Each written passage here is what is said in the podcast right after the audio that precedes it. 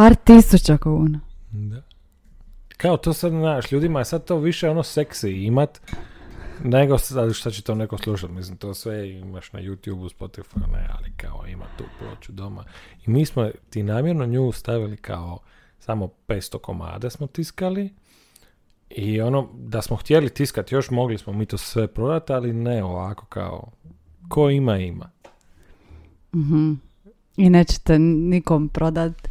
Ne, neke- sta- mi ti to stavljamo ono tu i tamo na, jer imamo još možda sad ću ono 10-15 komada Dobro? i onda ih stavljamo na ove humanitarne lutrije, znaš, ne znam I onda smo ti lani imati još na Braču jednu udrugu kao za djecu s teškoćama u razvoju koja ti zapravo brine da oni mogu doći na sve terapije u Split, e, t- platiti trajekt ovo ono.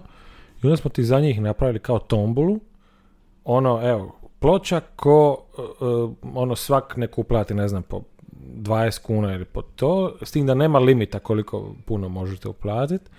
I ljudi su ti ono nahrlili, mi smo ti za njih skupili oko 19.000 kuna Daj, nemoj se. na tu jednu ploču, ka, potpisali je i ono, ka, mislim, zdrava je priča i onda ljudi to prepoznaju, znaš, ono, hoćeš, nećeš, ovaj, osvojiti ili ne osvojiti, Genijalno. nebitno, ali, znaš, ono, da smo htjeli sad nešto zaraditi, mogli smo, ali, Čekaj, onda ova sa potpisom vrijedi još više. ili? ne znam, stavi na njušku, pa vidi. E, ali e, imam, em, znači u grupi sam na fejsu, volim gramofonske ploče. Aha, da se Ne. tamo pojavila. E, ni- nisam ju vidjela, ali baš sam razmišljala, uzet ću od tebe potpis i ponuditi tamo, baš me zanima Ajde, ko- stavi koliko pa bi mi može, može, dogovoreno. Pozdrav ljudima ako nas slušaju. Ha, što smo krenuli. je, je. Aha, pa nisam trebala reći, kao, ostaćemo ovaj, jako opušteno. Aha, moram napraviti uvoda. Um, Evo nas u, u zadnjoj e, epizodi druge sezone podcasta Slobodnim stilom sa gostom i baš krasno evo prije ljetnih praznika i prije raspusta, a u vrijeme ispitnih rokova pozdrav svima koji pišu e, i pripremaju dijalektologiju, ispite 1 i 2. A, pa možete se pripremati uz današnju epizodu zato što je s nama danas tararara, um, dio dvojca uh, koji je zaslužan za projekt ili koncept uh, Valentino Bošković. Uh, Josipe Radiću, dobro nam došao. Hvala ti. Evo me. Pozdrav, pozdrav. A, tako da ćemo, evo mi danas malo o tom projektu, između ostalog, zapravo najviše ćemo se usmjeriti na njega, ali e, e, saznala sam pripremajući se za ovu epizodu da Josip radi na nekoliko projekata za koje nisam, priznajem, imala pojma prije. Ja, ja isto zaboravim. Pa ćemo Često, da. Od čega se zarađuješ? Ne, nego kao, znaš, to sve moram ispregovarati sa, sa suprugom, znaš, ako neka svirka moram otići, onda sad, jesam li ovaj vikend s ovima ili s onima ili Mhm. Pa dobro, da se a- izgubim. Ajde sad za početak onda da e, e, osoba predstavi se. Znači koji su to sve tvoji projekti uz Valentina Boškovića? Pa projekt imam zapravo jedan na kojem radim od 8 do 4, svaki dan, to je moj posao jel, uredski u odnosima s javnošću, a onda kad padne mrak se zatvaram u studio kad mogu, Mhm. radim pjesme, imam svoj autorski band Kensington Lima. To su pjesme na engleskom i to je zapravo još stariji od Valentinota Boškovića. Mhm. Prvu stvar sam, ne znam, sa 16 godina napravio, a kad sam navršio 30 onda sam odlučio, e, sad je vrijeme da ja krenem snimat te pjesme. I tad je zapravo 2016. je nastao band Kensington Lima. Ovaj, onda sam još i basist u par bendova, Beatles Revival Band, Pavel, Buđenje, sa Belanom i Fumensima tu i tamo u zadnje vrijeme kao zamjena. Tako da nije malo to sve skupa. A Valentino je onda jedna posebna priča o kojoj ćemo danas više saznati. Ostanite s nama da saznate, za one koji žele znati Tako. više. E, dobro, e, pa e, ajmo onda prvo o ovim projektima odnosno bendu s, kojima, s kojim stvaraš na engleskom jeziku. To mi je jako zanimljivo. Mislim, niste jedini, naravno, u Hrvatskoj koji pjevaju na engleskom, ali uvijek je zanimljivo zapravo stvarati na jeziku koji nije tvoj materinji. I uvijek je to pitanje koliko se dobro možeš ili kao glazbenik ili kao pjesnik izraziti na stranom jeziku. Jeli? Obično kažu da je e, poezija pogotovo teško prevediva na strane jezike, da teško možeš prenijeti osjećaj ili ljepotu jezika na kojem inače stvaraš i koji ti je materinji. Kako ste se odlučili za engleski jezik? Je li to bilo nekako svjesno? Postojala potreba da pjevate i, i svirate takvu glazbu na engleskom ili... A, tu mi je interesantno, Giboni u jednom intervju otkrio, kaže da se on najviše ogolio, da je najiskreniji bio na onom albumu kojeg je objavio na engleskom jeziku, 20th Century Man se zvao, mhm. ali kaže sva sreća da je taj album čulo samo 20 ljudi. Tako da, što se toga tiče, e, ja sam ono, e, pjesme za Kensington Lima počeo raditi naš po tim nekim utjecajem svega što sam slušao zapravo. Svodi se sve na to ono što te inspirira. Mene su ono zapravo cijeli život najviše inspirirali Beatlesi. Mm i onda posljedno toga pa onda poslije Beatlesa dođe Queen pa poslije Queena Pink Floyd pa o, ono i onda slušaš tu muziku i tam te muzika inspirira i onda počneš po tim nekim obrazcima raditi nešto svoje. Ovaj, dakle, to su neki utjecaji, ono, Beatles i Floyd u najvećoj mjeri, koji se, ma mogu slobodno reći, čuju u ovome šta danas mm radim i neka se čuju, drago mi, ono, jer ono, to se onda se, neko se prepozna, naš, neko prođe ispod tog sloja, Beatlesa i Floyda i prepozna nešto svoje, povežemo se na neki način jer su to teme opet e, koje ja sam takav tip autora, ajmo reći da da sam više storyteller, više su neke mm priče, nego sad da ja nižem neke impresionističke slike, to, to mi je uvijek slabo išlo. Dakle, ako moram birat između, znaš, ono, poetike zabranjenog pušenja ili EKV-a, zabranjeno pušenje. Uvijek, ono, daj mi priču o pišanju žugi, šta se dogodilo, kako im je propao put na more i mhm. tako. A ovo, oči boje meda, volim, ali moram malo više uključiti mozak, to mi se nekad ne da. Aha, aha. Znači, storytelling. Vidiš, to mi je zanimljivo zato što uh, vraćam se na Kandiju uh, često jer smo baš s njim razgovarali upravo o tome što znači za stvarati u repu kao žanru koji je u većoj mjeri zapravo storytelling ponekad možda se probije to što ti kažeš impresionistički neka, ne, neka rep pjesma ali da osjeti se to i naravno i kod Valentina čitava priča naravno je izgrađena. Da, i ali mislim, mi... što se tiče repa, tu sad postoji ono stara škola i nova škola. Star... Kanđa je isto po meni stara škola više nego, da, nego nova. Ovi novi sad nabrajaju da je s ovim pištoljem, s onim pištoljem, ova pljuca, ona, Pancirke ona droca, znaš. A Saša, Antić, Kanđija, a Edo Majka, oni su mm. pričali priče, znaš, mislim, Edo Majka je isto odličan storyteller za Sašu da ne priča. Mm. Tako da, da a, pretpostavljam da onda je iz toga nastala ova suradnja i sa Valentinom, jel tako? Odnosno... A, misliš, Valentino i TBF? Da, da, da. Pa, to je suradnja, to je prva suradnja gdje smo mi, gdje sam ja surađivao s nekim čiji sam fan.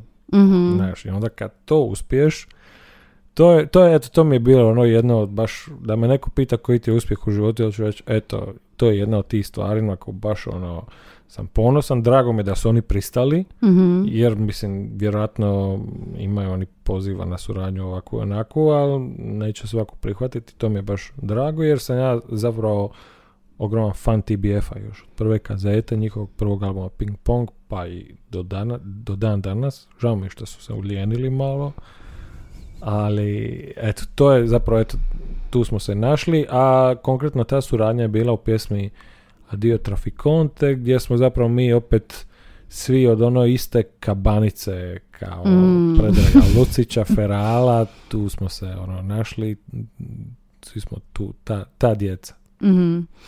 Um, koliko ti je onda ugodno stvarati ili na kojem jeziku ti je lakše stvarati? Na engleskom ili na, neću reći na, na hrvatskom jer ovo je, ovo je neki brački. Ovo čak nije ni brački. Na engleskom je najlakše i najugodnije. Moram Da? Da. Da. Kako jer- to? Što misliš? Zato jer mi to najlakše ide. Ne Mhm. znam, em, kao, a ok, tu je sad engleski, tu je taj, ajmo reći, kvazi brački, tu je sad hrvatski standardni na kojem sam isto nešto radio Mhm.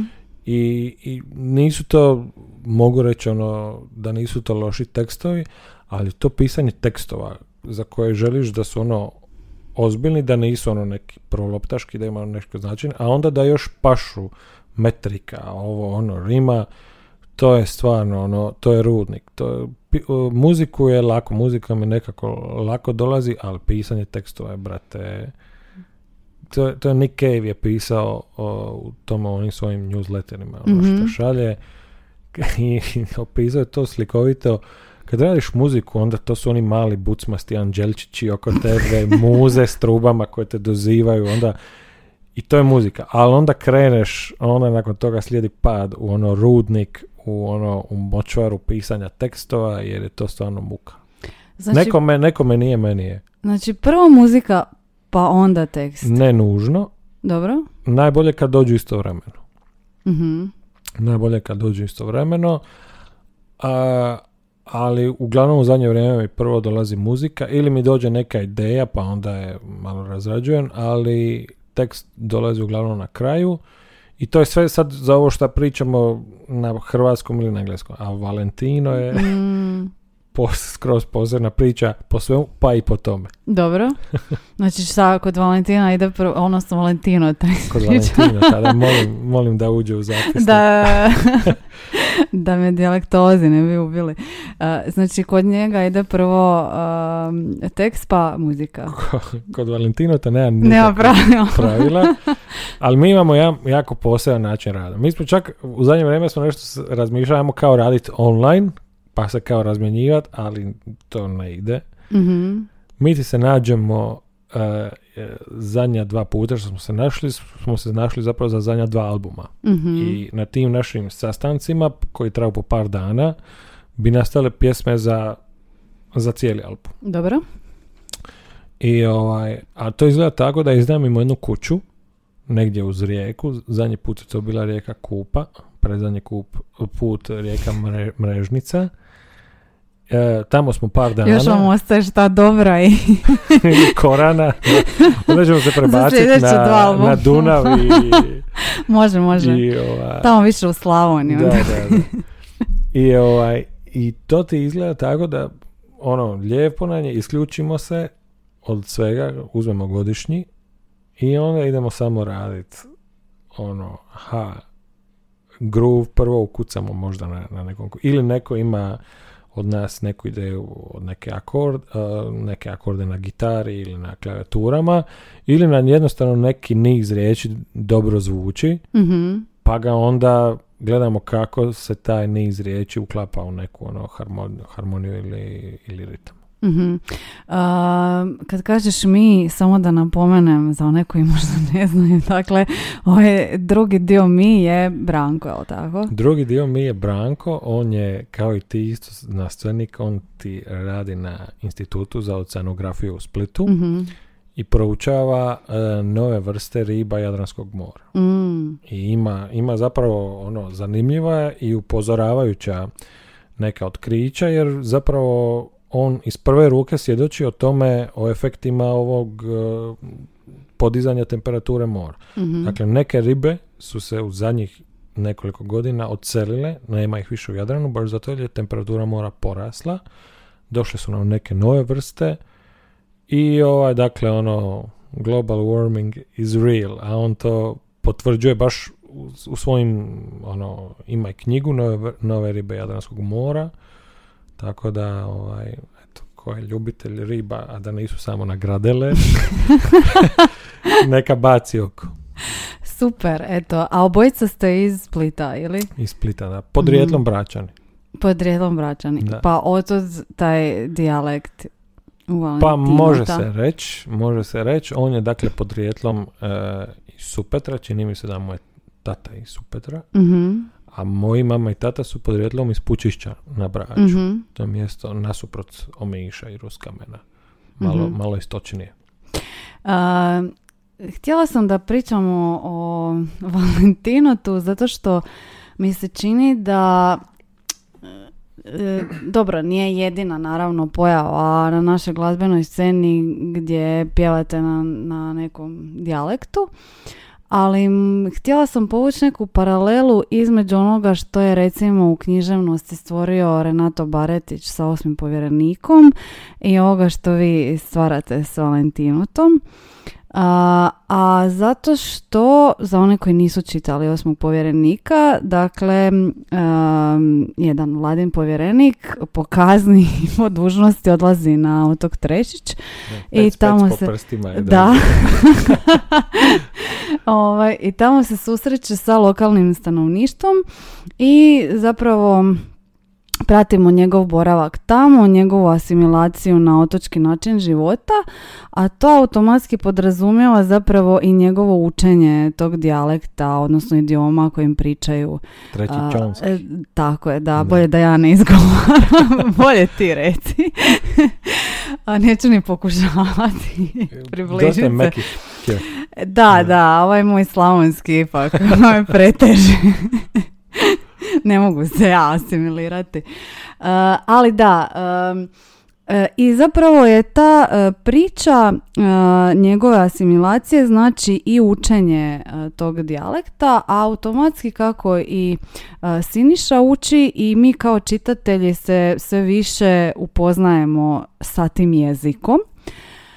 I ima na kraju knjige jedan zgodan paralingvistički esej koji je napisao Ivo Žanić, a koji zapravo e, diskutira na temu um, dijalekta kao ne samo nekakve stilske pojave u književnom tekstu koja bi onda značila nekakvu detaljniju karakterizaciju lika, nego praktički um, cjelovite umjetničke tvorevine um, koja je još je... jedan sloj dijela. Tako je, da.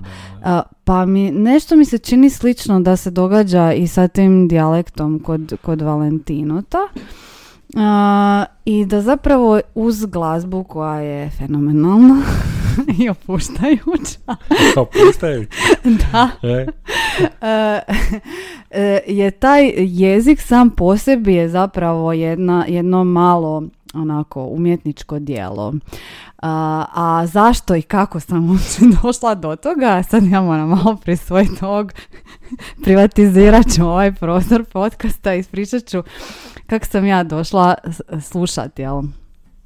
vašu glazbu, Uh, pa pišući uh, svoj doktorski rad, uh, trebalo, trebalo mi je nešto, znači ja ne mogu ništa raditi bez glazbe, stalno me okružuje, uh, ali mi je bio velik problem pronaći št- što bi mi odgovaralo. Znači, pjesme na hrvatskom jeziku nisu mogle uh, funkcionirati jer su mi previše odvlačile pozornost. Ako stavim pjesme na engleskom jeziku, već nisam znala tekstove, pa mi u nekom pjevat, trenutku da. počela pjevat. I onda mi je došlo, pa da, pa slušat ću glazbu koja mi je super ugodna, dobro. a ne, ne kužim ništa. znači, ne mogu Dobro. pjevati, ne, nije mi toliko poznat em, taj jezik, taj dijalekt i zapravo genijalno, znači taman onako kao pozadina, eto, to, to ti je moja priča. I bolje da ništa ne razumije. da, jel? E, tako da sam te, zapravo, čemu sad ovaj podugački uvod?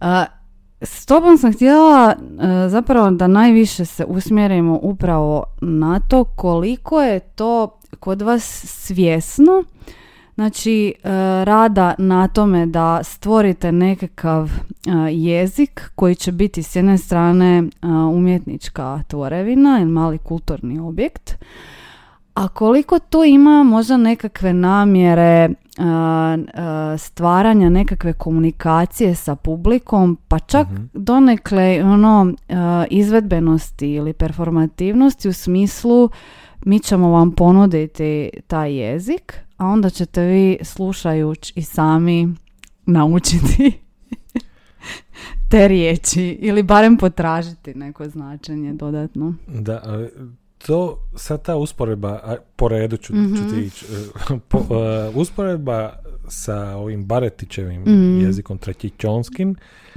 uh, mi smo imali, e, naša je čak pjesma na, na špici filma, na odjavnoj špici filma, a ovaj, ali vidiš, nisam razmišljao da, da je zapravo, kako je on stvorio tu neku verziju, to je isto njegov, njegov jezik je mješavina i, i otočkog dijalekta, viškog, talijanskih nekih riječi i nekih uh, ono... Američkog, engleskog. Tako je, on, on je baš stvorio novi jezik. mm Mi smo ga, ajmo reći, iskarikirali brački. Uh, dakle, ovaj brački koji je u, u pjesmama Valentina Taboškovića, on se ne govori danas. mm Tako, odnosno ne govori se u mjeri da je to sve toliko izraženo. Mi namjerno koristimo ono i neke ono neke naglaske koji su krivi mm realno danas, ali ko nam može reći da se tako nije govorilo u 17. stoljeću kad se odvija radnja Valentino Taboškovića, mm odnosno pjesama Valentino Taboškovića. I, e, I mi tu isto imamo utjecaja i talijanskog jezika koji je čakavski dijalekt je ono pod utjecajem ono talijanskog u svakom slučaju. I ovaj i, i onda smo napravili i neku karikaturu i riječi stvorili sami neke riječi i e, neke intonacije neki tonalitet tog jezika koji nije tipičan danas i koji se ono a mislim sve normalno krenulo kao što krene za jebancija jedne zimske večer, čini mi se da je bila 2013. Ja sam tad bio u Splitu još, prije mhm. nego sam se opet vratio u Zagreb. Uh, Branko i ja smo se, Branko i ja se zapravo, evo sad još malo da idemo u prošlost, mi se znamo pa skoro 20 godina već. Mm svirali smo u nekim bendovima, to su bili ono blues bendovi, ono i ti naši, ono, naša ljubav prema blues muzici, prema rocku, Grateful Deadu, Allman Brothersima, ne znam, Pink Floydima i tako dalje. I onda uh, smo jedne večeri krenuli spontano, naravno iz Ibancije, ono, pjevat nešto na bračkom. mm I prvo pjesmi Valentinota koja nije objavljena, koja postoji, koja je snimljena, ali nije objavljena i razmišljamo, gledamo kad bi je i kako mogli objaviti. Valentino dolazi iz svemira poubija sve žive na zemlji. ovaj, jer mu se nije sviđalo to što se događa i šta, i šta vidi. I onda smo skužili, ja, ipak je on u ovoj pjesmi nasilan, to nije lik koji, zanimljiv je lik, mm ali ajmo ga malo razviti drugčije, da nije neki ono nasilnik, neki buli, nego da je onako Peace and love. Peace and love, ali sa malom zrnom mudrosti i iskustva koji će tu... Mislim, poanta je da mi nemamo definiran lik, mi, mi ga mhm. definiramo sa svakom novom pjesmom, astronaut, pa se vratio, pa se nije Reinventa vratio. se. Tako, znaš, pa ili se on vraća, ili se vratio, je li na putu, ko su mu bili roditelji, sestra, mater, otac, mhm. prijatelji, je li ima ženu, nema ženu, je li muškarac, nije muškarac, je li dječak, je li muškarac, ono, mislim, tu imamo slobodu raditi šta hoćemo i zapravo mislim da je to ono dio te neke ono uh, privlačnosti, zašto ljudima to i dalje, ajmo reći, manje ili više privlačno. mm Ovaj, I da se vratim sad na tvoje pitanje. dakle, jezik ne postoji, ali smo mi uvijek zamislili da se taj jezik tako, da su ljudi tako na braću govorili ovaj, u 17. stoljeću. A vidiš što mi je jako zanimljivo, mislim, um, baš Žanići u tom eseju koji sam već spomenula, on zapravo uh, diskutira o tome uh, je li taj tre, Trećičonski, jesam dobro rekla, ovaj, je li on o, umjetno stvoren ili, ili je moguće da postoji i on kaže da jest moguće zato što je nesavršen. A svaki jezik je zapravo nesavršen, zapravo je prepušteno njegovim govornicima da upravljaju njime. Pa sve one moguće on naravno razlaže morfološki, fonološki određene i glasovne promjene koje su se dogodile. Primjerice zanimljivo je da spominje a, kako se od ča a, Mhm. došlo na coj, jel? U ja. Tako je, da. A čini mi se da se nešto slično i kod Valentino. Da zapravo događa ne na svim pjesmama, ali ima ona a, u kojoj ispro- isprobavate a, dediakritizaciju takozvanu. Nisam znao da imamo i toga. je, je, je, je. Čekaj, kako se zove? E, čekaj, Možeš li mi prevesti to? Aha, pa e, bez diakritika. Aha, aha, aha. Supra kozmos diakritika, Tako jel? je, da, da, da, da, da, E, da. vidiš, to ti je e, rekao... Nisam znao da moj- postoji znanstveni, znanstveno da, da. objašnjenje. To ti je grafostilistička inače figura, Da, da. dediakritizacija. Aha, koja, moram priznat, bolje funkcionira kad se piše nego kad, Nego kad mi se pjevamo, jer ljudi to, ne znam koliko ljudi to skužila, mislim, ok, neću biti nepošten pa reći da niko nije skužio, Ma jesu, sigurno. ali eto, nisu svi, nisu svi s diplomom. Pa dobro, da. dobro, ne znaju kako se zove, ali znaju prepoznati. E, Ali e, htjela sam reći da i Žanić spominje baš taj em, razvoj od ča do co, jel? E, da je i bilo moguće zbog utjecaja naravno i, i priliva stranog stanovništva ko zna odakle, ja, ne moraju čak bit- biti ni italijani, nego i, i, i ljudi koji su dolazili iz dijelova kajkovskog goro- Mhm. područja ili štokavskog, pa je onda logično bilo da će se dogoditi taj co, jel? Ali da, e, da je nesavršenost tog trećičonskog zapravo dokaz da je taj jezik moguć, da nije umjetna e, tvorevina, jer svi oni koji jesu umjetno stvoreni, primjerice Esperanto, su praktički savršeni u svojoj biti, jel? I zato se baš i ne koriste. E, Zato se baš, ma, E. moguće da je izazvano. Da. Iako su kao trebali biti korisni, da. Da, da, zamisao je bila da, kao da, Da. ćemo svi govoriti njima, ali oni zapravo nemaju a, u svojoj osnovi nekakve iznimke, znači koje bi potvrđivale pravilo, nego je sve prema pravilima. Da, da, pa da. onda je zapravo možda i kod Valentino ta, ta, a, to poigravanje s jezikom dokaz da, da je i taj jezik moguć. Pa jel? ne, to mi je baš super zanimljivo, to što, jer sad kad ono razmišljam, Esperanto, um, nikad s nikim nisam komunicirao Esperanto, ali na trećičonski smo bome komentirali jedni drugima fotke na Facebooku, Mhm. e, sa Baretićem sam i friend na fejsu i onda Mhm. vidim da se njemu ono često obraćaju ljudi u komentarima s nekim ono uzvikom vengoco i Mhm. tako da dakle trećičonski koji realno ne postoji ali Da. je moguć se više koristi nego taj Esperanto koji Mhm. postoji, ali očito ono eto. A čekaj onda kako bi, mislim, kažeš da ovo nije nekakav brački, Da. a jel postoji neki naziv za taj vaš... A mislim je brački, ali brački tom tom vrstom bračkog danas se ne govori. I to, Mhm. mislim, realno i danas je na otoku ono ja laički, ono što primjećujem je da, dakle, u Supetru se koristi jedan, uh, jedan dijalekt. U Pučišćima je skroz drugi. Pražnica pak imaju svoj jezik uh, za sebe. Naravno, to je onda sve utjecaj uh, blizine Splita, kopna, novih ljudi. Unutrašnjost otoka je sačuvano zato jer unutrašnjost još nije nagrižena toliko ovaj turizmom, doseljenicima i tako, i tako dalje. Ali, dakle, Brački je živi, on uh, se prilagođava, pun, nekih naziva puno ovaj, uh, nestalo, Mhm.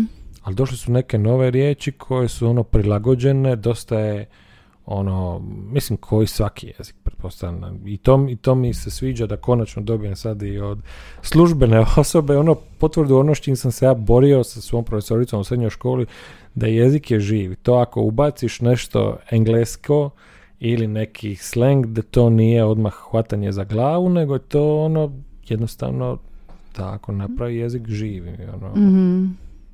Eto, jezik je živ organizam, još jedna potvrda. Uh, kad kažeš, um, spominješ ovo za Facebook jel, i, i Vengo Coj, komentiranje s publikom, imate li vi možda nekakvih saznanja kako funkcionira ta komunikacija, možda ne sa koncertnom publikom, ali na društvenim mrežama? Jesi li primijetio da neko se koristi tim vokabularom. Eh, da, na, na, nas pozdravljaju sa je bjorco I svaka poruka koju dobijemo u inbox završava tako sin.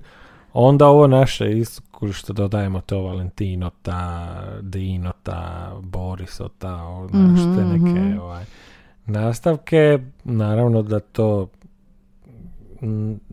ne postoji neko uporište sad kako bi rekao, e, službeno, znanstveno ili da je to tako u, u, pravilu, nego jednostavno nama je to fora. To je isto neki način da malo, zapravo je ono prenaglašavanje, ta neka figura koja ono, koju želimo postići i zbog koje je to možda ljudima ono interesantno. To prenaglašavanje tih nekih, pa čak i arhaičnih ono, mhm stvari je ono interesantno, ali je opet smještamo ih u kontekst svemira, šta opet sad neka priča za sebe, ono kakve veze ima svemir sa starim bračkim i onda kako te neke suprotnosti ono Znaš šta, ovaj, šta više sad ulazimo u tu, sve me više strah ono šta će sve otkriti. Zašto? o, o sebi, o, o Branku, o Valentino tu, ono, da, da ne srušimo neke ono... Došao si u podcast za zabranu psihoanalizu, e? Nisi si on na kauču. Leću. Eto vam, bez 118. Pazite se vi koji dolazite u buduće. Mislili ste da ste došli na ispit? Ne. Da, a ono razgovor ugodni. Ugodno se smjestite. da. kad si već spomenuo svemir, htjela sam nekako i ja nastaviti u tom smjeru i zapravo i dalje ostati u jeziku. Super mi je što si e, ovo rekao za Branka i za taj e, za knjigu jel, koju je objavio i sad htjela bih tu pomoći isto ne, neku paralelu analogiju um, ribe jel, koje su otišle iz našeg mora. A da ti ne govorimo o plastici. Pa, evo, možemo i ne, ne, dakle on je baš, ne, oni seciraju ribu i kaže ono koliko mi te da, mikroplastike ono, izvadimo iz ovih primjera što oni ulove, a onda možeš misliti onome šta kupiš na ribarnici. Ali dobro. Ali ajmo na Ajmo na tmurnije teme. Da, da, a Branka ćemo onda zvati u, u treću sezonu da nam dođe kao gost. Priča to. Može, da. Srdele. Uh, htjela sam reći da uh, i taj uh, Valentinotov odlazak jel, u svemir, odnosno na Mars, je jako zanimljiva pojava zato što mi se čini pogotovo iz današnje perspektive kada imamo ogroman prijelev turista domaćih ili stranih koji dolaze u Dalmaciju, a sad odjednom imamo domaćeg lika koji odlazi u svemir. Je li to isto bio plod neke zajebancije ili ste stvarno razmišljali o tome da ga želite maknuti iz toga um, okruženja koje je sve više kontaminirano plastikom i turistima. to, si, to si dobro skužila da je, on je otišao zato jer je bilo kontaminirano mm čak i tad na braću. Ali šta je, mm nama je Valentino bio nekakav ono renesansni lik koji je sa svojom nonom koja nije imala formalnu školu, ali je bila jako mudra, jako uh, inteligent, prirodno inteligentna. Njih dvoje su skupa sastavili raketu, roketu. Uh, I, uh, oni su se onda lansirali sa uh, svemirske postaje na Vidovoj gori Mhm. i otišli prema Marsu. Sad, je li on došao do tog Marsa ili je još uvijek na putu, to je promjenjivo od pjesme do pjesme. Ali zašto je on otišao? On je otišao jer je zapravo zbog velikog utjecaja ono, konzervatizma, klerikalizma i um, čak i tad Mhm. na braću. Mhm. Ovaj, te su ga stvari ono, nervirale, nije se slagao s njima, prepoznavao je ono neku neko licemjerje i laž u svemu tome, pa sada eto nek slušatelji zaključe koliko se brač promijenio od tad Koliko ili stoljeća? nije. Znači četiri Da. stoljeća kasnije, jel? Da, da. A, nakon što je otišao u svemir a, i sad vi ste njegovi nekakvi poslanici, glasnici, dajte mu glas. Koliko tu recimo a, ima toga vokabulara koji definitivno nije znači u sedam- 17. stoljeću bio postojao. A, koliko ste tu morali izmišljati nekakve riječi, a, koliko je tu, to utjecalo na jezik jel, same pjesme, a, možeš li se sjetiti onako nek- nekih primjera? Ma, pa primjer same rokete. Mhm. Dakle, raketa nije postojala ni u 17. bome ni u 18. ni u 19. Ali ti se mi puno s tim nismo zamarali. Znaš, i, i zapravo mi se realno ne držimo samo ono uh, ono neke pravocrtne tu priče, jer bi to bilo dosadno. Mhm. S druge strane, ti imaš i, i pjesmu Valentinota koja je Bra- o Brian Mayu, o gitaristi Queena, gdje nama zapravo taj čovjek imponira zbog niza razloga. Prvo smo fanovi tog benda i Branko i ja. A onda on je, on je, ima doktora On znanosti, je jel tako, tako? on je astrofizičar i zapravo sad, e, e, ali smo mi tu konkretno išli malo brnut priču, kako znaš ono, e, svima roditelji kažu ma kao nemoj se ono ostavi gitaru, završi škole kod Briana Maya je suprotno, kao roditelji su vidjeli da je previše ono oko teleskopa, oko knjiga, kao ma daj, uhvati se malo gitare, žena, kokaina, znaš, ne, ne znam gledala Monty Kao bude Python. malo ono? zločesto, Ne, nemoj ne. biti savršen. ono Monty Python je kao isto imao sličnu epizodu kao kad je sin e, htio postati rudar, Dobro. a tata mu kaže, a što fali nama glumcima i glumačkoj profesiji? Tako da smo mi e, isto to i on zapravo nije htio postati ni gitarist Queenota, niti se baviti muzikom, sve dok nije čuo apel s Marsa, s Marsota, Mm, mhm, koji ga je zazivao hoću čut solo Brian Maya. mhm, I mhm. onda je, kad je on čuo da Valentino želi da on solira na gitari, onda se uhvatio toga i eto, onda je postao band Queen. Eto, ako niste znali, benda Queen ne bi bilo bez Valentinota Logično. Da, logično. I mi, znaš, ono, mi se tu dosta i poigravamo sa vremenskom crtom, znaš, ono, Mhm. malo smo u budućnosti, malo u prošlosti, malo u sadašnjosti, ali to ti i kad ono snimaš muziku, a ne pišeš znanstvene radove, onda ti to imaš, tu, tu slobodu, kužiš. A, Brian May vas nije kontaktirao još. Ne, mi jesmo njega, ali Da, jeste. ništa, ono, samo Ni- udrija je sin. Uvalio vam je sina. Jo. Joj, joj, Brian May. Ali sad poslije ovog podcasta će sigurno. Sigurno. Kad kažeš da putujete i u prošlost i u budućnost, osim Briana Maya, što bi rekao da je možda ne toliko glazbeni utjecaj, ali što je vas obilježilo, a da se može primijetiti kod Valentinota? Ili općenito u tvojem stvaranju? Pa mislim, Monty Python, pretpostavljam. ma generalno zajbancija, ono, znaš, i- Mhm. i, trudimo se tu ne biti previše ozbiljni i ono, malo trudimo se zadrikivat i neke fenomene koje, ono, pogotovo imamo sad jednu pjesmu koja se tiče ovog hotela u Postiranu, to ne znam koliko si upoznata, u Postiranu su sagradili jedan hotel koji je skroz blokirao vizuru Dobro. mjesta, dakle zovu ga cruiser, jer je ono baš izgleda kao parkirani cruiser ispred ono mjesta I onda smo mi e, napravili pjesmu kako je udrija kruzer u postira i, i uništila sve. Doduše, to je sad neki plan snimiti, eto, ne znam kad ćemo i hoćemo li, ali... Kad budete na dobri. Kad budemo na nekoj rijeci, kad će to biti, ne znam, ali, ali će biti, valjda.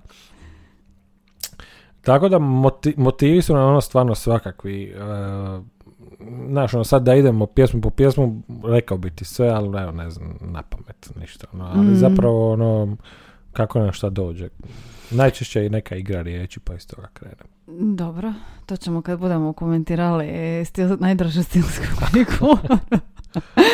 a, a kad putuješ u prošlost, um, koliko tu ima možda nekakve povijesti.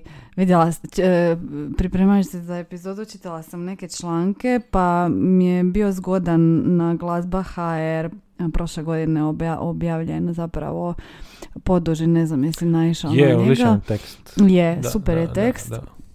pa evo svima koji nisu potražite, pa pročitajte. A, I tamo je bila zgodna usporedba sa ribanjem i ribarskim prigovaranjem i Hektorovićem. Pa ne, ne bi zanima, toliko daleko. ne, zanima me koliko u tom smislu istražujete, ne znam, povijest, um, etimologiju riječi, općenito otočkog života. Da, nama ti je pustinja Blaca kao neki pojam. I, i ona je i zapravo taj simbol neke te, te renesanse koja je zapravo na braću postojala, mm a danas je nema. Danas je to ono turistička atrakcija koja je čak i nedovoljno iskorištena koliko je mogla biti, ali do prije ma i manje od sto godina je to bio observatorij gdje ono to je bila i škola gdje su išla djeca putovala uh, na noge do tamo, a mislim nije baš ni mali ni jednostavan put mm do, do te i tamo je dakle bila škola, tamo je bio klavir koji su ono naš gdje su svećenici i, i časno učili djecu svira klavir. mm bila je biblioteka i od svega toga naš danas danas ništa. Naravno, ne očekuje se da više ljudi žive tamo i to sve je nedostupno i nepristupačno, ali je postojalo prije, sad više nema. Sad su u džiru neki naš, ono, beach bar i, i sandwich bar. I to ne samo na braću, ono, da budemo pošteni i iskreni, nego, ono, pogotovo u Splitu nama, ono, ali dobro, to je tema za, za neki drugi podcast ali hoću reći, dakle, nekih stvari je bilo, prva, prva čitaonica e, e, na otocima je bila na Braču. Ma daj. Da. Nisam to znala. Čekaj, pa tamo je i ona neka radionica, jel da, kiparska? Tamo ti je uh, jedina kamenoklesarska škola. mm Da, da, da. da. u Hrvatskoj u kojoj ti dolaze ljudi, ono, učenici i ne samo s Brača i Hrvatske, nego, ne, imao Francuze, imaju ono, mislim, i Slovence, Poljake koji tamo dolaze učiti zanat jer, jer je sad i to je dakle ono isto što je sačuvano. Možda i Brian May nekad Čisto su. ali imaju, imaju, glazbenu, imaju ljetnu glazbenu školu. Ali, na primjer, u toj uh, klesarskoj školi se još uvijek kombinira ono učenje sad strojna obrada kamena, ali imaš i ono finu ručnu obradu kako se, zapravo ona tehnika koja je postala još od Rimljana se održala tu i predaje se i prenosi se đacima. To je super, znaš, imaš tih nekih stvari, to su baš te neke oaze, otoci nekog znanja koji, za koje bi bilo šteta da, da, da nestanu. A, kada ste se odlučili na, na taj projekt, a, jeste li imali neku zamisao kak, kakva će to biti publika koja će slušati? Mm, mi, da smo imali neku zamisao taj projekt se odlučio na nas očito nego mi na njega. Ništa ti to nije bilo planirano niš, mislim i sad je to sve ono u eteru neodređeno. Mi ne znamo mi se nismo već dugo našli skupa snimat. Mm Uh, ne znamo ni kad ćemo se naći, to se sad održava, ono, mi vidimo ono kako nam se komentiraju ljudi na, na YouTube-u, ljeti se ono to sluša puno više nego zimi jer ono krenu tulumi pa da evo moraš čuti ovo. I onda ljeti na noživi prisutnost na, na tim i na streamingu i ovamo i onamo ali tu ti apsolutno nikakve ono ni predumišljaja ni razrade koncepta ničega to nije bilo to smo samo krenuli i ajmo vidjeti u kojim sve ulogama mi tu možemo Valentinota postaviti pa onda već sam ti rekao dakle u prvoj pjesmi je bio ono Mhm. nasilnik, onda ne znam, u roketomobilu on samo plovi, to je sve meditativno, trip, hop, vamo tamo. Onda to, kako si rekla, o, bez dijakritičkih znakova. ajde, ajde da Kako- vidi mi si De, zapad. dedijakritizacija, je li tako? Evo vidiš. Eto. Ajde da nešto I- edukativno. Super, i to je zapravo, pjesma je, dakle, ono, uh, fali mi s, fali mi c, fali mi d, Mhm. zapravo fali mi š, fali mi ć, fali mi đ. Mhm. Ali s obzirom da na Marsu ne postoji dijakritičkih znakova, Logično. Tako i sve ti, ti znakovi u svim tim riječima su se izgubili. Tako da njemu fali i, i škola, odnosno skule, nimo skule, nimo švore, svore. To je ta, ta neka Mhm. zajebancija nam je tu bila na tu temu. Kako bi svijet izgledao bez dijakritičkih znakova, tužno. Valentino tu bi falio i onda je to pjesma o tome. Živili dijakritički Ko što mu fali e, broč na Marsu, jeli, i obitelj. Nimo moga broca, da. Da, e, pa vidiš. Mm. A, a e, najavljen je i koncert, jel tako? Je. A, dvije i 46. Šest, tako. je. Na Valentinovo. Je. Dobro. A, 2046. To je za 23 godine. Sve, sve bliže i bliže. Tko će ići na taj koncert? Pa ti. ja, u prvim redovima, dobro. A mi ćemo dijeliti ulaznice, evo. Evo ga.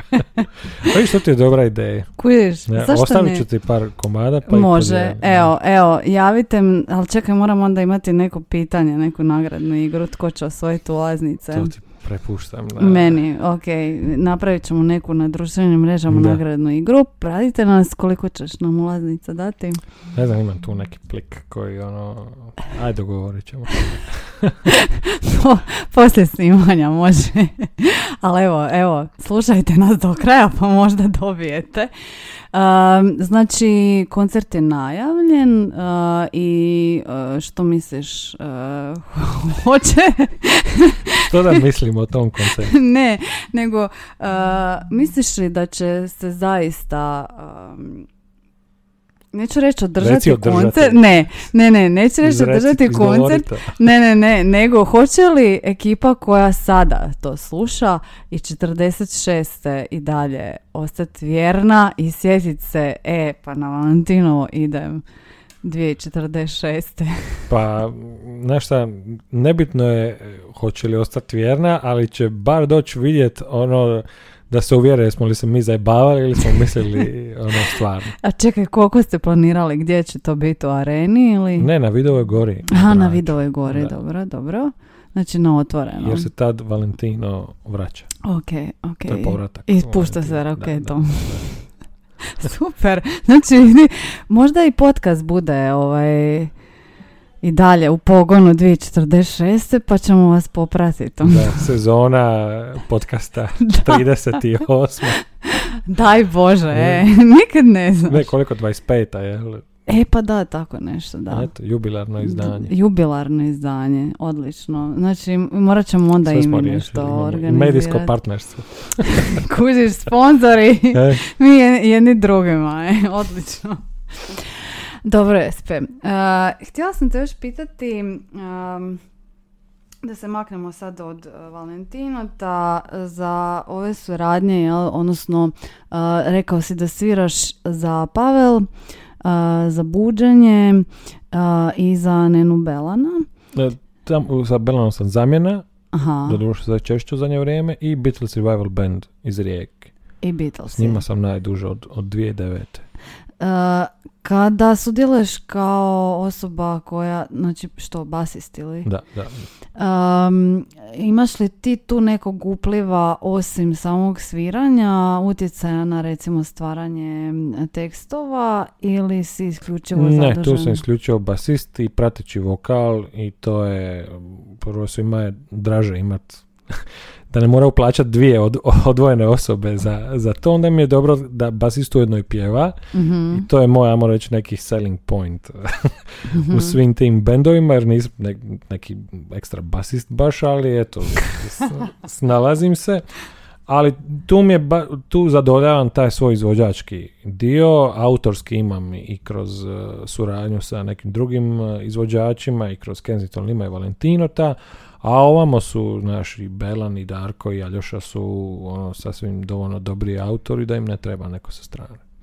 I kako onda to funkcionira, mislim, uh, jel dođe nekad do klešanja, mislim, ono, nastupate ovdje sa ovim bendom, pa onda... A dođe, dođe ljeti i u, i u 12. mjesec, kad su ono Mhm. špice, ali onda se, znaš, imaš, ok, zamjenu tu, zamjenu tu, po principu ko je prvi dogovorio svirku. Uh, pitam te to zato što naravno uh, kad smo već na katedri za stilistiku i u kabinetu katedre za stilistiku, to automatski znači da zapravo barataš sa različitim autorskim stilovima tih bendova. Uh, što to znači za tebe kao svirača i glazbenika uh, svirati za nekoga ko možda već ima izgrađen svoj nekakav autorski stil ili stil benda?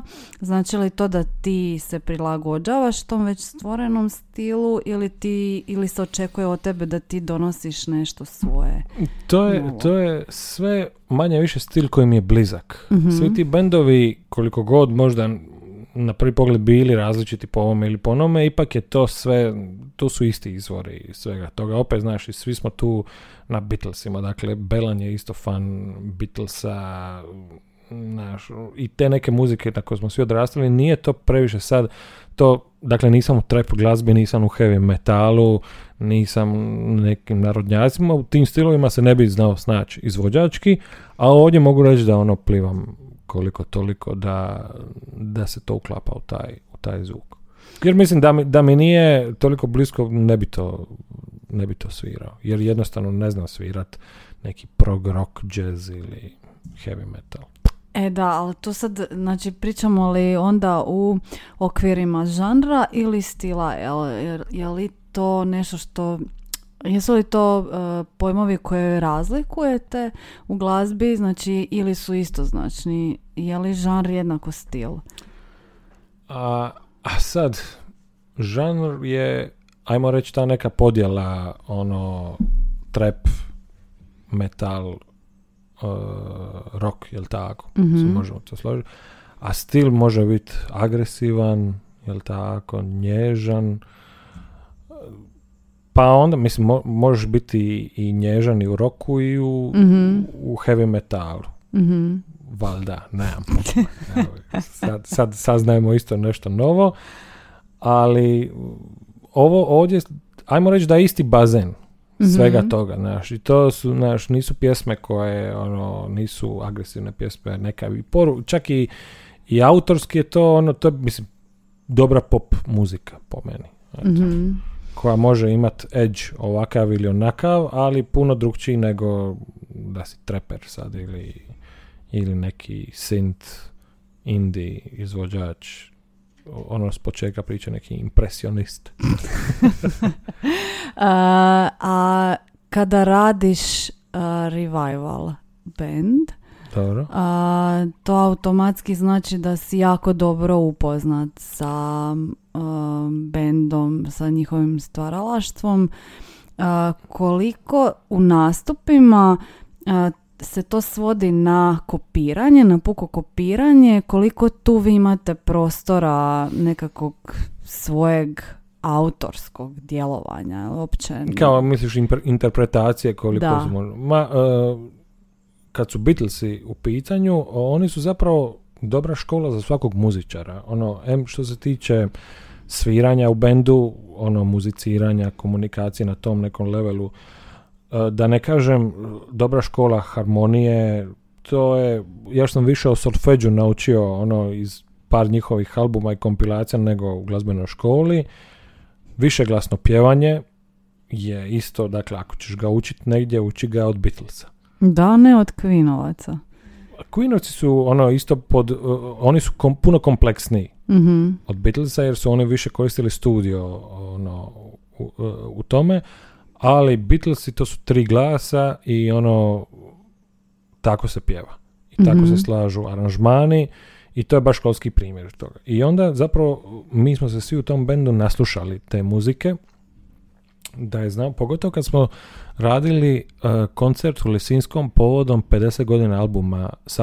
Pepper's Lonely Hearts Club Band to je bilo uz orkestar i ono, Mhm. dakle te stvari smo ušli baš ono forenzički A, i, i tu smo se baš držali točno strukture, harmonije, dijela, gdje taj dio, ta dionica, to sve. Ali naravno kad smo mi u ovoj našoj klubskoj varijanti, onda neke stvari produžimo, neke stvari koje su zahvalne za to, jel? Mhm. pogotovo iz kasnije faze Beatlesa gdje ti možeš se malo razigrati ili ubaciti neki citat, ubacujemo naš Dorse u neke pjesme ili ne, ovo ono, ali ova ranija faza, to se zna. Vers, refren, vers, refren, kraj. Tu se, tu se strogo držimo toga, tako da zapravo to je, ponavljam, odlična škola za, za muzičare i ko prođe tu Beatles, to je čitanka, jel? Mhm. To je ono osnovna čitanka, onda na to se dalje nadograđuješ sa, sa drugim raznim utjecajima i znanjima, ali to je to. Ali nama je to opet, s druge strane, mi smo već tu toliko zajedno, nama je to prilika sad da izađemo vani, da se podružimo i neko nas za to još plati, malo odsviramo, poslije toga popijemo piće dva i sutra dan doma. I I to to. Da. A, I moram te pitati prije nego što pređemo na stilski potpis.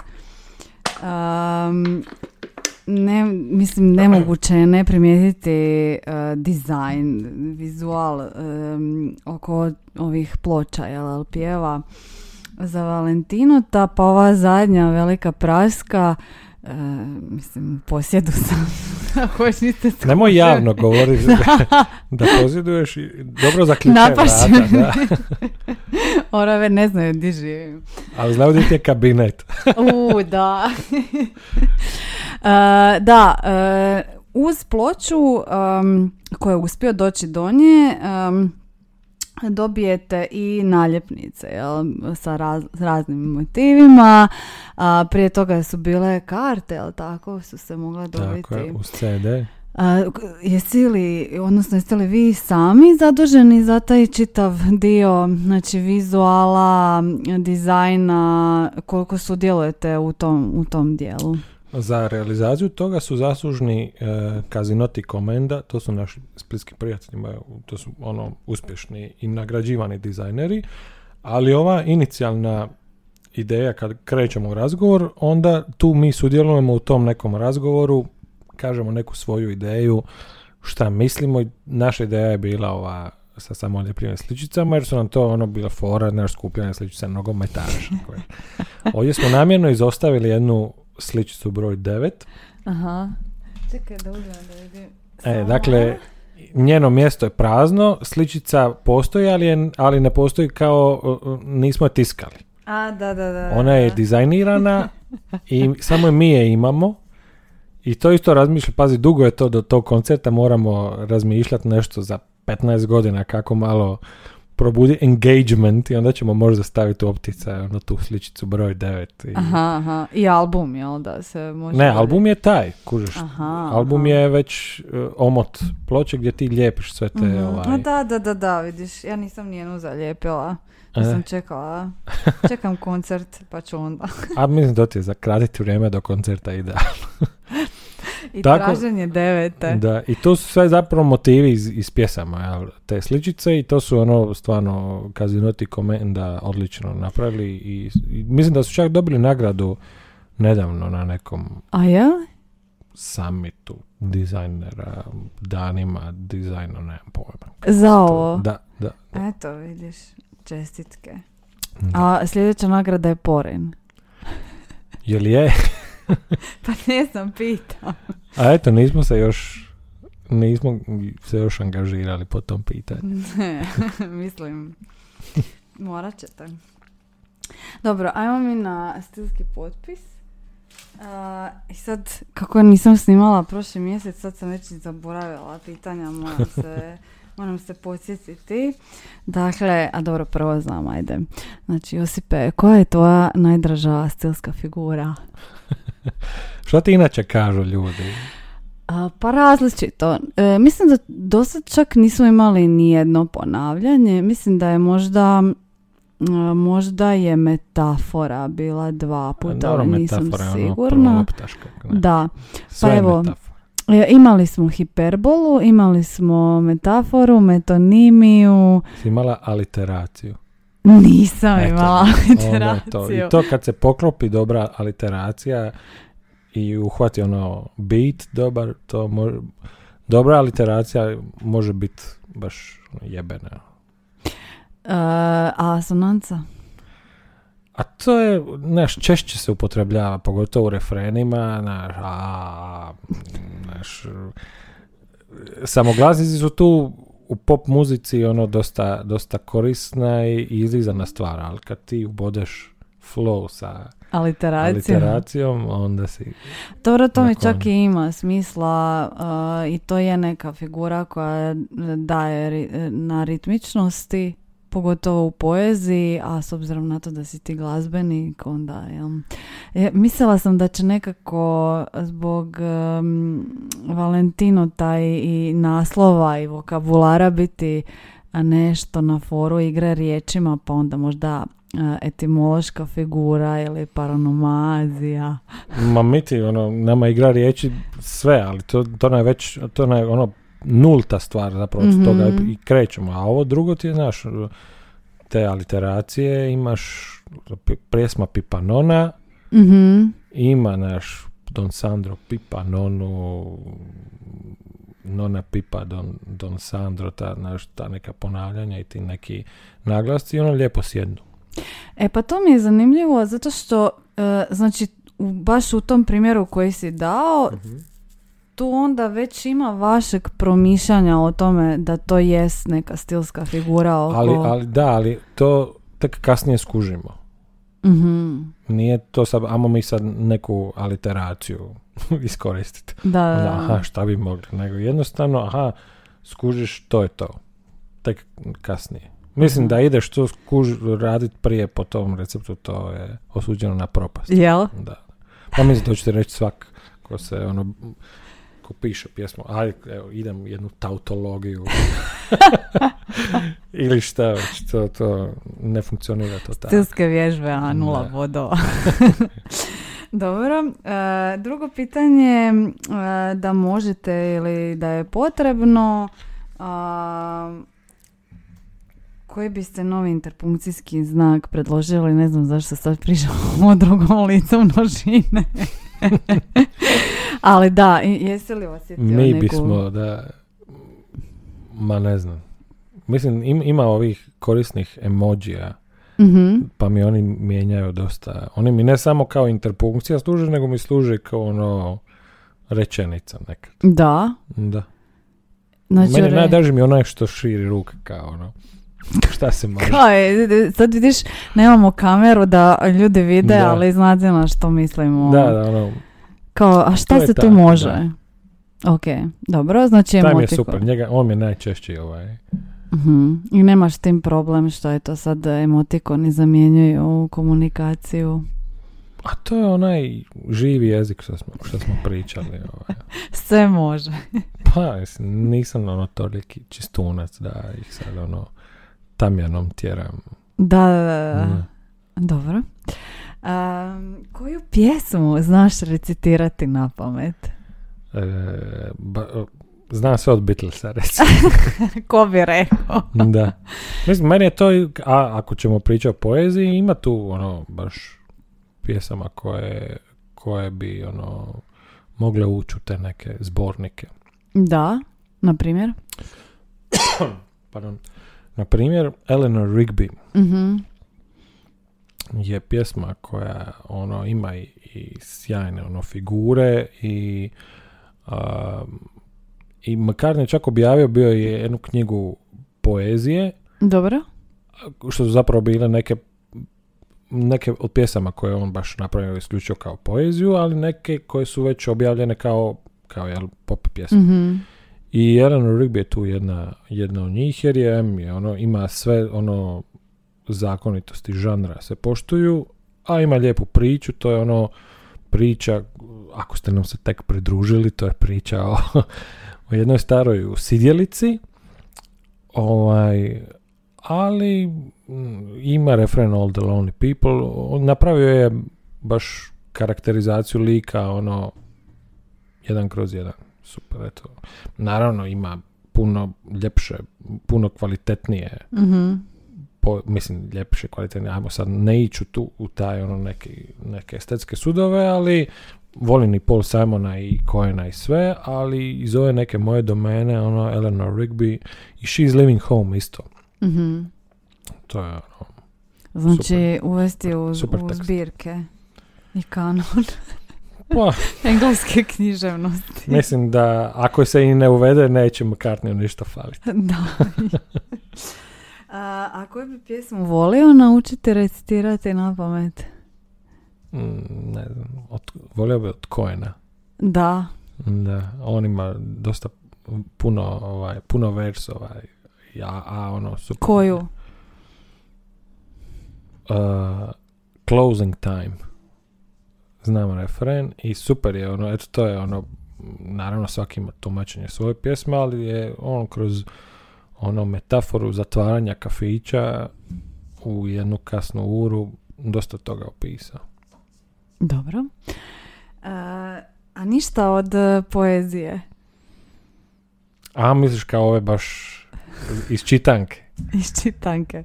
Iz biraka poezije. iz biraka.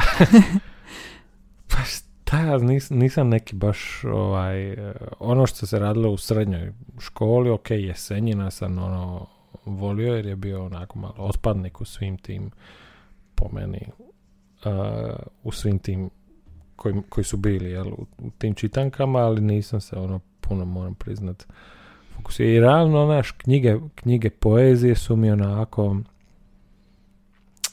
malo mi tu nešto fali. Da, šta? Ne mogu se uživiti. Puno, puno se više uživim eh, kad neku pjesmu slušam tekst koji je uglazbljen, Aha, izvedbeno, dobro. izvedbeno, nego sada ja čitam i onda neke stvari se možda ne, ne prenesu Mhm, toliko uspješno. mhm.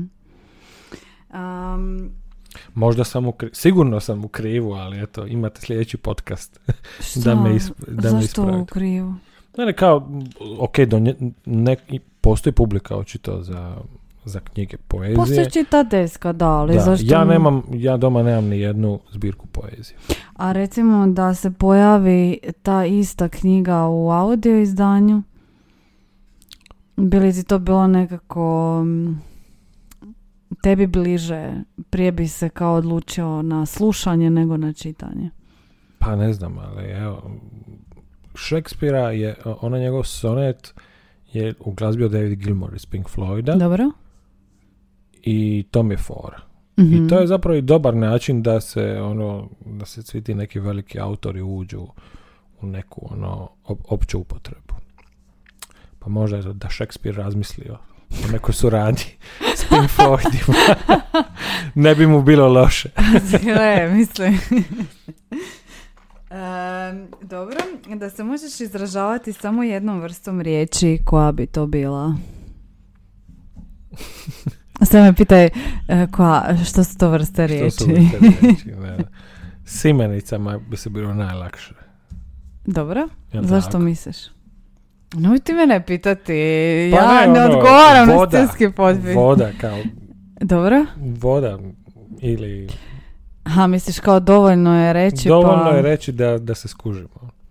I kad odeš negdje vani, vani zemlje, ono, s nekim imenicama se općenito najbolje snalaziš. Mhm, Muzej, mhm. WC.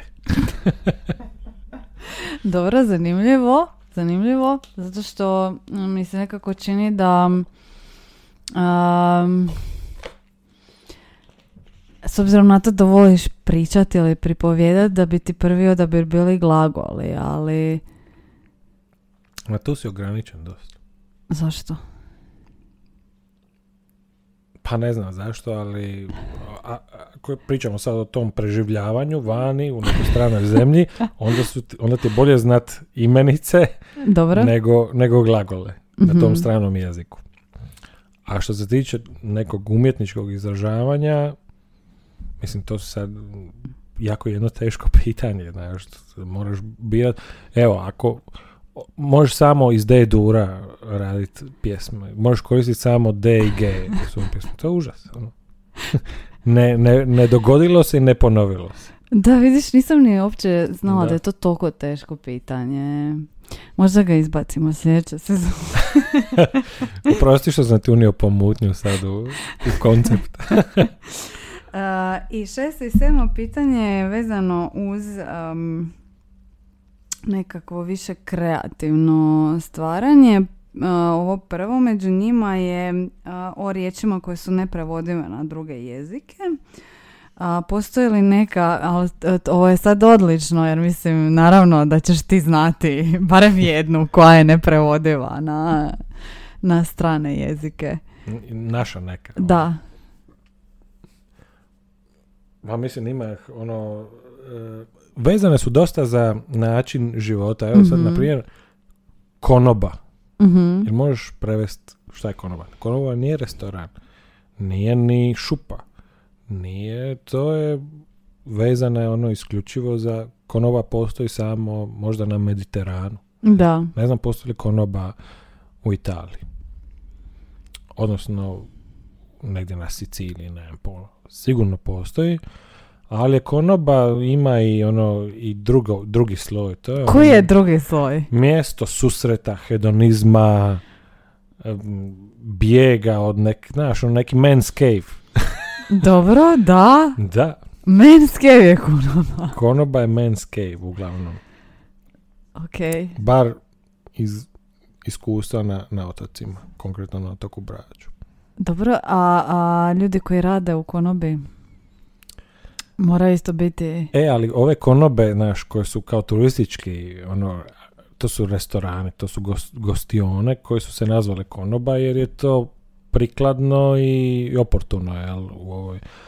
A ti u konobi, to ti je skladište vina, to ti je tamo mm, soliš srdele u onom velikim bačvama, držiš maslinovo ulje, onda držiš alat, onda ti neko dođe, onda ga počastiš rakijom, onda krenete tu igrat na karte. Dakle, nije to, nije komercijalno to. Mhm, mhm. To se sad iskomercijaliziralo, ali pa je, eto, konoba. Sad se konoba prodaje se konoba kao prodaje. proizvod. To je, ta, to je, da, Mhm. kao neki ono naš eh, ono selling point, kao Mhm. dio mediteranske kulture Dalmacije i Hrvatske koja je nekad bila. Ali to nije to. Da, nije prevodivo na Da, druge mi jezike. smo imali konobu. Pardon. Tamo su postojale e, dvije bačve. E, jedna je bila s uljem, druga s vinom. Tamo se držao alat za upolje.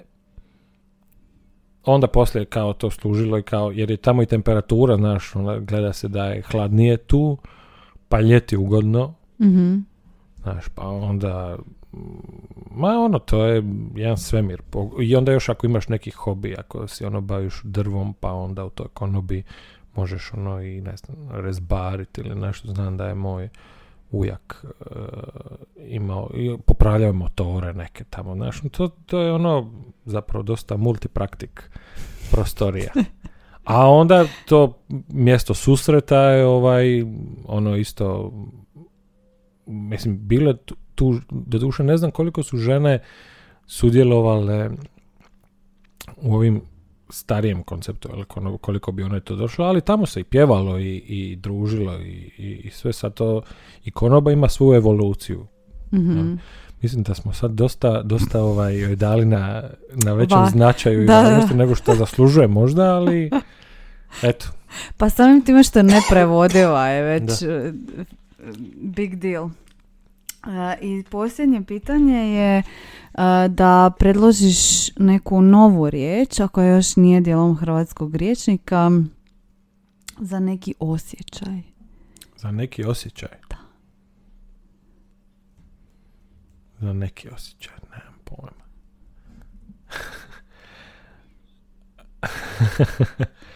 Sad ti me zatekla. Ma nemoj, ja poslala sam pitanja. da, očito nisam, nisam dobro, ovaj, nisam dobro, dobro, ako nije za osjećaj za koja još ne postoji. Ma mislim, sad, sad je sve, su neke nove stvari, novi pojmovi se pojavljuju koji nisu, znaš, što su svi lako su uvredljivi na, na, na sve, sam moraš to paziti. sviđa mi se, evo, čitao sam neki dan u nekom, na nekom stranom portalu, da se pojavljuje pojam quiet quitting. Dobro. Znaš šta je to?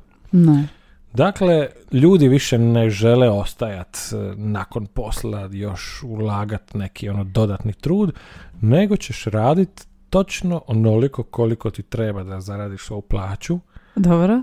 A da ti ne daju otkaz. Dakle, ono, zapravo, to je kao vani sad quad quitting, po meni bi to trebalo postati ono, norma, kao radiš 8 sati, poslije toga ideš doma, radiš nešto drugo ili ne radiš ništa, ono, whatever.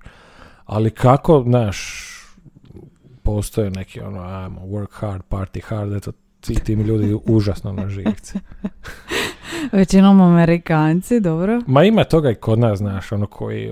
A opet, mislim, ko se ja da sudi, neko se zapravo ostvaruje putem svog radnog, na radnom mm mjestu. mm Dobro, a kako bi glasila ta riječ na hrvatskom? Quiet quitting?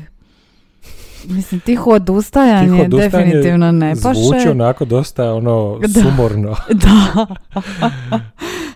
Ali evo, ne znam, možda, možda to pitaš sljedećeg gosta ili gošću evo vidiš, da. podcastu da... Meni to zvuči kao onako, ništa, onako u prosjeku. Kao ne iznad, ne ispod prosječno, u pros. Taman. Kao pro, taman.